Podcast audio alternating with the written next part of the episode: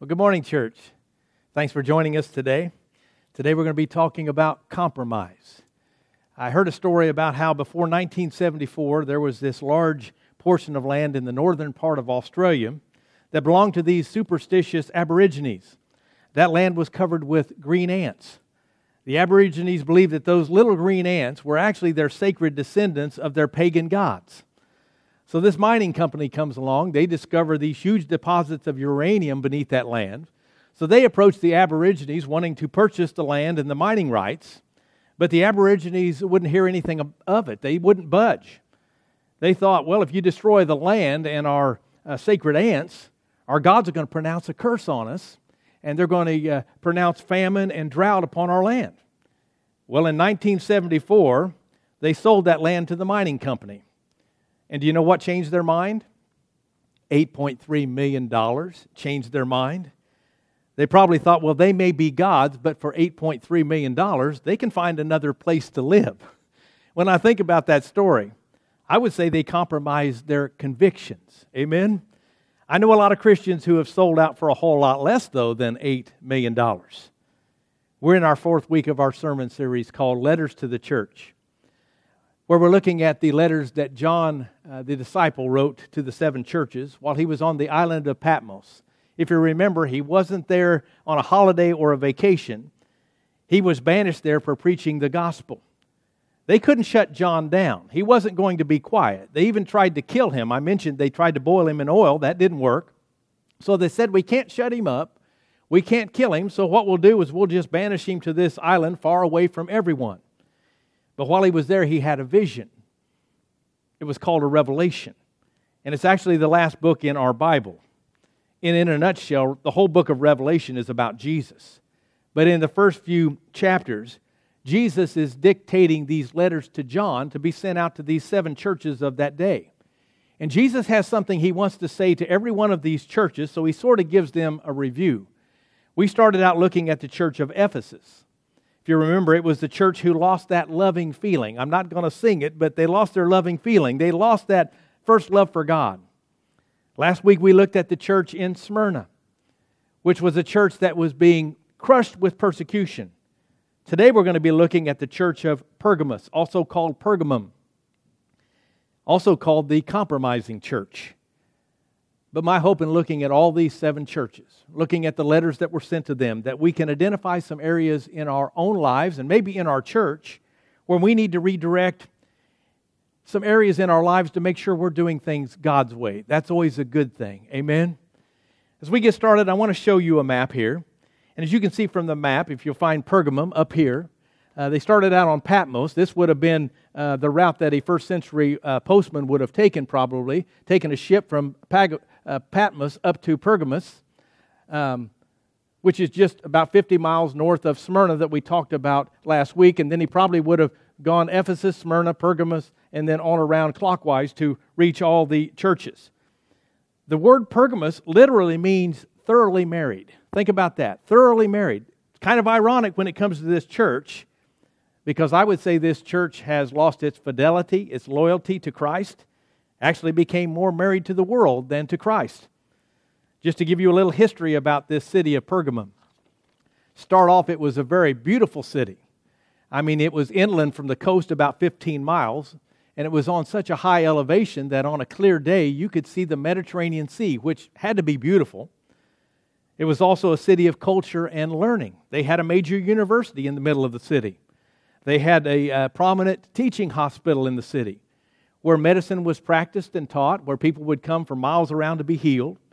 It was probably their Mayo Clinic of the day. Pergamos was also home for a famous library that housed over 200,000 books. Wow.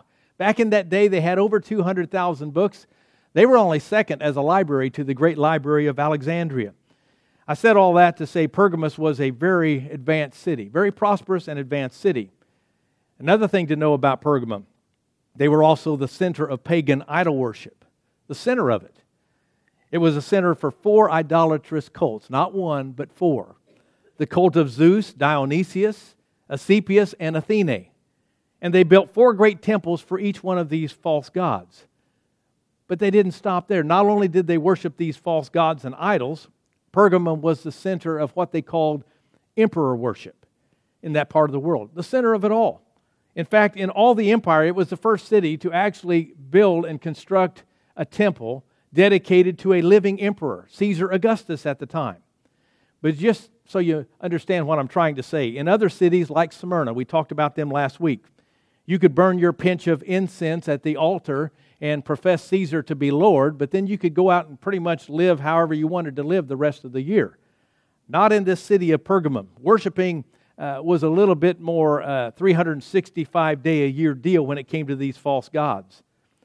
So the main issue facing these believers in this city, uh, it was a constant pressure to deny Christ and to start worshiping these false gods and worship Caesar Augustus. Let me start reading with uh, Revelations chapter 2 verse 12. It says to the angel of the church in Pergamum write These are the words of him who has the sharp double-edged sword. That's a reference to the word of God, that sharp double-edged sword. Hebrews chapter 4 verse 12 describes it this way, for the word of God is alive and active, sharper than any double-edged sword. It penetrates even to the dividing soul and spirit, joints and marrow. It judges the thought and attitudes of the heart. Just like a surgeon's knife cuts, God's sword cuts, God's word cuts. God's word reveals who we are and who we're not. It actually penetrates all the way to the core of our moral and spiritual lives. So, this letter in uh, to Pergamum is definitely going to divide some people because Jesus is going to do what he's done with the other churches. He's going to start out saying what you're doing right, then he's going to tell them what they're doing wrong as a church. But he starts out in verse 13. Look what he says I know where you live. That's God saying that. It makes you a little nervous when you realize that God's saying, Hey, I've got your number, I've got your 411. You think you can keep your secrets in the dark? You think you can dress them up and even come to church and no one's going to know? Jesus says, You'd be wrong because I know everything. I know everything about every situation in your life. Oh, yes, we can fool people. We think we can, but we can never fool God. He's all knowing. Our God's all seeing and He's all present. And right here, He's saying, I know where you live. Look what He says in Hebrews chapter 4, verse 13. Nothing in all creation is hidden from God's sight. Everything is uncovered and laid bare before the eyes of Him to whom we must give account. When it comes down to it, every single thing, every single thing about you and me is wide open to God. God sees what we do, God even sees every thought that we think. There's no secrets that we can keep from God. But on the flip side of things, think about this. Even though He knows every detail about you and me, the good, bad, and lots of ugly, He still chose to love us anyway. Think about that. That's a miracle in itself. That should give you some comfort, some encouragement that He loves us in spite of ourselves. But look how He goes on. He says, I know where you live. And then He describes the city of Pergamum this way I know where you live, where Satan has his throne. Did you catch that? I know where you live, where Satan has his throne. What a description. I don't know about you, but who wants to live in that, uh, that city? Not me. I thought Hugo or Decatur was a rough area. There's apparently rougher areas, and this was one of them. But seriously, he says, where Satan has his throne. This is how God describes this city of Pergamum. And I believe it is a lot due to the uh, worship of false gods, the worship of Caesar, the emperor. But I believe when Jesus says, I know where you live, I believe it's important for us to recognize what Jesus is saying, that he knows the culture that you and I live in. Uh, just like he understood the culture of Pergamum. He understands the world that we live in every day. Jesus gets it. Jesus gets it, and I believe he understands just how hard it is to be a Christian when everything in your uh, culture is opposed to everything Jesus stands for. Jesus understands that, but that's how this city was. Look what he continues saying. Yet you remain true to my name. You did not renounce your faith in me, not even in the days of Antipas, my faithful witness who was put to death in your city, and then he reiterates it again, in your city where Satan lives. So, what he's saying, Pergamon was a very ungodly city. They killed Christians uh, because of their faith, they uh, persecuted Christians all day long because of their faith. There's not a whole lot known about this Antipas uh, Jesus describes, other than God calls him his faithful witness. But I looked up what I could about this guy, and apparently he was part of that church in Pergamum who was eventually martyred because he wouldn't denounce his faith in Christ. That's the way it was back, in, back then. If you didn't denounce your faith in God, believers were tortured. They were persecuted. They were thrown into fires, burned at the stake. They were torn into pieces by lions. They were beheaded. Some were crucified. They knew the, the persecution that they would probably face, but they didn't denounce Christ. They didn't denounce their faith in the one true God. I've just got to say that's some real faith. Amen? Some real faith. I believe in our world today, we do a lot of complaining and say that we're persecuted. I believe in the world and, and, and the country we live in, we don't know a thing about persecution when it comes down to real persecution. We actually think persecution is our boss asking us to work a little overtime. We think persecution sometimes is I don't get to eat my favorite food for dinner. Sometimes we think persecution is, oh, somebody's talking behind my back. I believe we've yet to see real persecution. I'm not saying it's not coming, but I believe we've yet to see it, especially in our spiritual lives, in our faith, as many are dealing with across this world uh, even today. So, Pergamum, though, definitely was a city that was enduring, or was a church that was enduring horrific persecution. And I would imagine it felt like to them Satan was large and in charge. I'll be honest. When I look at the condition of our world today, when I look at what's happening in our own country, it feels a whole lot like where Satan has his throne. Amen? Seems a whole lot like Satan is large and in charge. I mean, there's this huge effort to take God out of everything. I don't care which side of the political aisle you're on. Something's wrong with that, to want to take God out of everything. And when you watch the news headlines today, if you're not careful, it can get you down and depressed because it seems like Satan is having his way more today than ever before. Here's a few headlines that I grabbed from just this past week Wildfires are ravaging California. Here's one about the violence in our country. The headline said, It's nothing but pain. We've got a lot of pain in our world today. Here's another one a missing U.S. elderly couple found dead at the bottom of a well in Mexico. How about this one? COVID vaccine setback could cause a nasty market setback. And this one, 166% increase in shootings fuels rise in violent crime across New York City. And I won't even get into the hateful political headlines. Uh, I'd be here all week. But if news clips like this make you feel like Satan is very much alive and well on planet Earth, it's because he is. He absolutely is. The devil's not in hell, not yet. He will be someday. He's not locked up in that bottomless pit. He will be someday.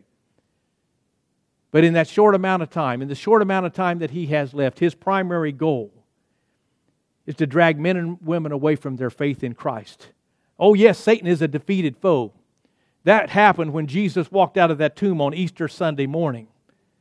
But just like a mortally wounded bear or lion is something to steer clear of, Satan is a very powerful, vicious enemy, and he's dangerous. Let me go back to the text because many people are probably thinking, Pergamum? What a terrible place to plant a church. What was God thinking? Why would in the world, why in the world would God even want a church in Pergamum? It has all those temples to these pagan gods, all this false god worship, all this emperor worship going on. And if you're a follower of Christ in that city, you face persecution every day, you face death every day. Why wouldn't God just move those believers somewhere else, a little bit safer? Why wouldn't uh, God just pick another city? Sure, there, there must be a better option out there, a safer option out there uh, to set them up to pronounce and proclaim the gospel of Christ. Well, I'd say the reason God put them where they were in Pergamum is because God loves everyone. God loves every person. He loves the good, He loves the bad. He even loved the people in Pergamum who were worshiping all of these false gods. I believe our Heavenly Father's heart was broken for these people. I believe His desire was for them to truly, truly come to know Him. But the only way to do that was for Him to plant this church in the center of this horrible city to reach out to those that were spiritually lost. That was their assigned mission field for that group of Christians. And I believe they understood that. But I've also said this before. Some people say the safest place to be is in the will of God. I would say that proves this wrong. This proves that wrong. Sometimes the most dangerous place to be is in the will of God. Now comes the time when God brings down the hammer on the church of Pergamum. You remember, he starts out with some good news and then he hits them with the bad. He starts out saying, Hey, I, I like that you stand for me, and I like that you don't renounce me. But look at verse 14. Nevertheless, he says, I have a few things against you. He's talking about the things that this church has got to work on. They've got some things that they've got to change. He says, There are some among you, and remember, he's talking to church people. There are some among you who hold to the teaching of Balaam, who taught Balak to entice the Israelites to sin, so that they ate food sacrificed to idols and committed sexual immorality. Some of you might not be, probably aren't familiar with Balaam or Balak. That's okay. You can read about them in uh, uh, Numbers chapter 23 through 25. But let me summarize uh, a little bit about these two guys. Balaam was a prophet of God. And back in that day, the prophets had the power to bless, they also had the power to curse. Balak was the king of the Moabites. And he said that he would pay Balaam, this prophet of God, to pronounce a curse on the children of Israel. The crazy thing is, this prophet of God, this Balaam, he actually considered it. He entertained the thought, he entertained the offer. God, of course, wasn't about to allow it. God turned the curse into blessings. So Balak decided to go another route. If I can't get him that way, um, he said, I'm going to uh, invite uh, the, the enemy's most beautiful women to stand before uh, these people, and I'm going to invite them to commit fornication with these women. Um, I'm going to invite them and uh, challenge them to intermarry with these women. And his whole thought in doing that, his thought was, then we'll have a part of our culture mixed in with their religion and mixed into their lives. Think about that. What he was doing, he was diluting the gospel of Jesus, diluting the gospel of Jesus, and he was adding the gospel of their culture. Don't tell me that doesn't sound like the world that we're living in today. We are interjecting so much of our culture into uh, the truth of God, and it's diluting the Word of God. He knew that if he couldn't destroy the people of God through a curse, he'd get him another way compromise. Look at verse 15. Likewise, you also have those who hold true to the teaching of the Nicolaitans. Not much is known about the Nicolaitans other than whatever they were doing and practicing in chapter 2. God said he hated it. And again, he didn't hate the Nicolaitans, the people, but he hated their sinful practices. But think about what Satan did. Satan tempted them to participate in their own culture. That's all they had to do in their immorality, their idolatry, so that before long they were blending in and looking like everyone else and compromising their own spirituality. Why would Satan do it? He knew the power of compromising. He knew that if he could get the people of God to compromise, they would eventually destroy themselves from the inside out. Basically, he was saying if you can't curse them, compromise them. A term for that is worldly Christians. Anybody ever heard that? These people were trying to compromise their faith, trying to live in both worlds, being worldly Christians. These people were supposed to be believers in Christ, but they were part, taking part of Jesus' teachings out and interjecting a little bit of culture here, a little bit of culture there, and before long you couldn't even recognize it was God's Word. They were trying to play on both sides of the aisle. And as a result, this church in Pergamum quickly became like everyone else like the world around them.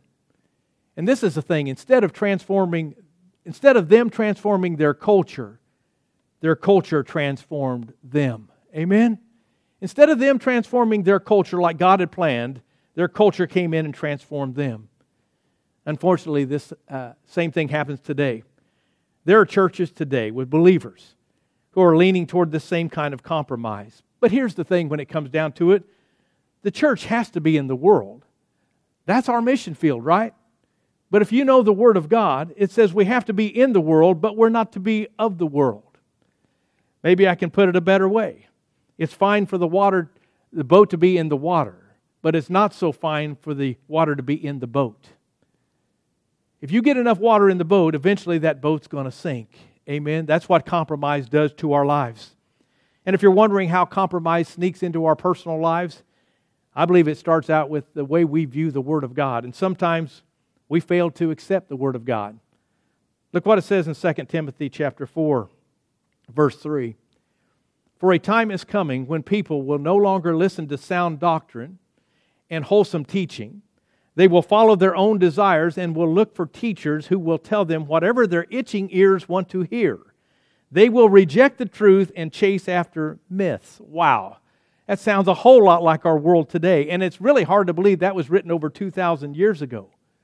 Because when I think about it, the human heart hasn't changed a whole lot in those 2,000 years.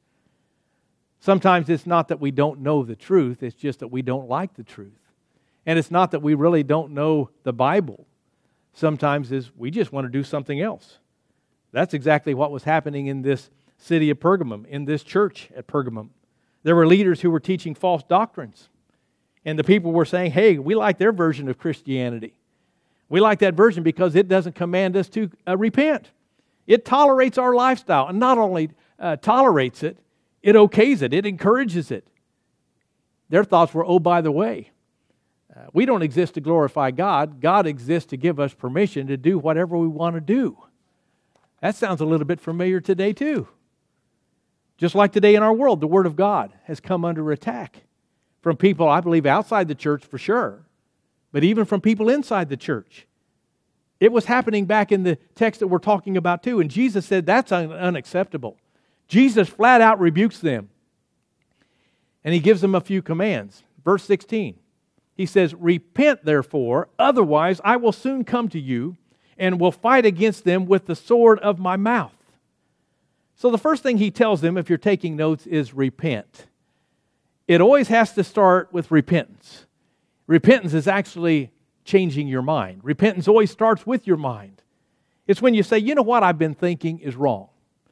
What I've been excusing is inexcusable. And that fight I've been having against God mentally, it's got to stop. I need to stop fighting against God and I need to start trusting in God. So the first thing he tells them is you've got to repent.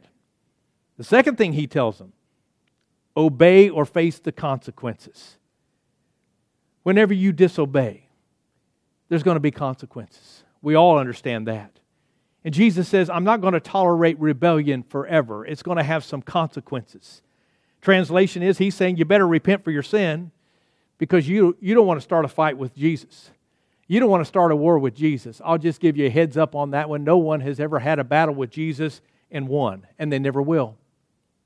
There's a term called apostasy.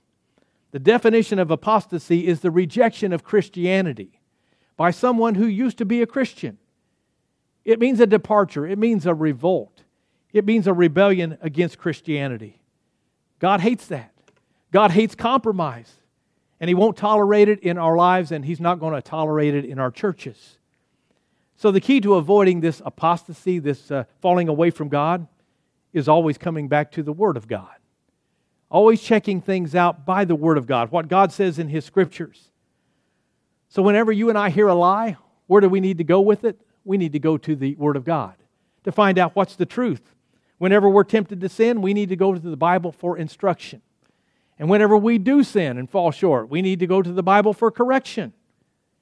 And I believe when it comes down to it, it's the weapon that God uses the most to give us spiritual victory in our lives. Look what he says in verse 17 Whoever has ears, let him hear what the Spirit says to the churches. To the one who is victorious, I will give some of the hidden manna. I will also give that person a white stone with a new name written on it, known only to the one who receives it.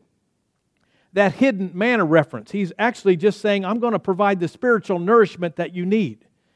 But when he says uh, the white stone, Scholars kind of debate that. Some of them say, well, that could refer to back then a wealthy person sometimes would uh, give away tickets to an event in a stadium or a, a theater, and they would give you a white stone as your ticket in.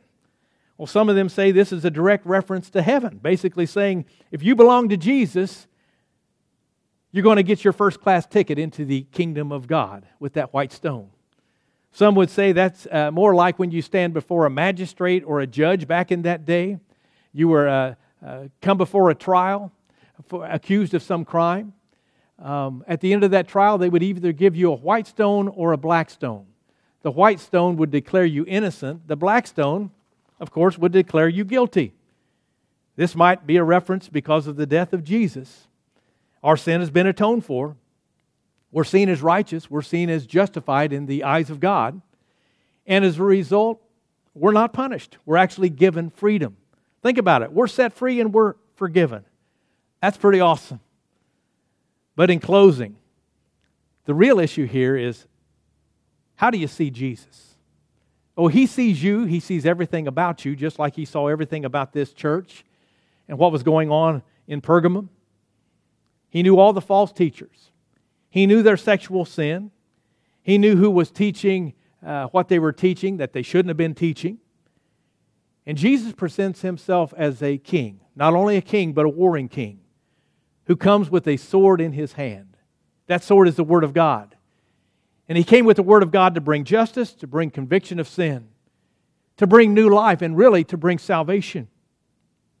I was watching the Discovery Channel a while back, and they had uh, this story about the ancient city of Pergamum, which is not even there today. In fact, there's no not even any Christians in this whole region. And when you read about this in the New Testament, they're describing what is modern day Turkey. Well, believe it or not, in modern day Turkey, there are over 74 million people. 74 million people, but there are only about 3,500 evangelical Christians. Oh my gosh. Out of 74 million people, 3,500 Christians in Turkey. There's this group called Operation World, which puts statistics together uh, finding the unreached people groups of our world. That makes Turkey the most unreached nation on earth. The most unreached nation on earth. Where did God plant this church of Pergamum? Right in the center of it all. This church of Pergamum had an amazing opportunity set before them by God. They could have done great things, mighty things for God year after year after year. But it didn't happen. Today, that's not the case in Pergamum at all. It's not even there today. At some point, compromise. Compromise brought out apostasy, and the gospel lost, and compromise won. You might say Jesus lost, and the devil won. That's pretty sad. That's pretty tragic. But that brings me to a pretty heavy thought. How's your daily walk today? Are you intermingling worldliness with your Christianity? Have you compromised with the world around you? This story alone ought to tell us that's not going to work. Pergamum is a legacy, it's a reminder of what happens when we compromise with the world. And the great myth that we live in today is it won't happen to me, it won't happen to us, it won't happen to my family, it won't happen to my church. Well, the story of Pergamum, I believe, is if everybody doesn't stick close to Jesus, we're going to lose our way and we're going to miss out on our mission. Church, we can't let that happen. We can't let that happen individually as followers of Christ, and we can't let that happen corporately as the body of Christ. Amen. And I know God has more for us than that to give up the mission that He has set before us. I challenge you, don't give up that mission. Amen. Could you bow your hearts in prayer with me? Father God, I do ask right now that you would move in our midst, that you would look at each one of our hearts. Father, I pray that you would see if there's any offensive way in any of us and lead us in the way of your everlasting truth. Father, convict us of any thoughts or any attitudes or any actions that keep us from living in ways that please you. And Father God, I pray that you would show us. I pray that you would tell us how we need to change, what areas we need to change so that we can be the church you've called us to be. We can be the followers you've called us to be. For your glory, for your praise, and for your honor. In the mighty name of Jesus, I pray. And everyone said, Amen. God bless you all. See you again next week.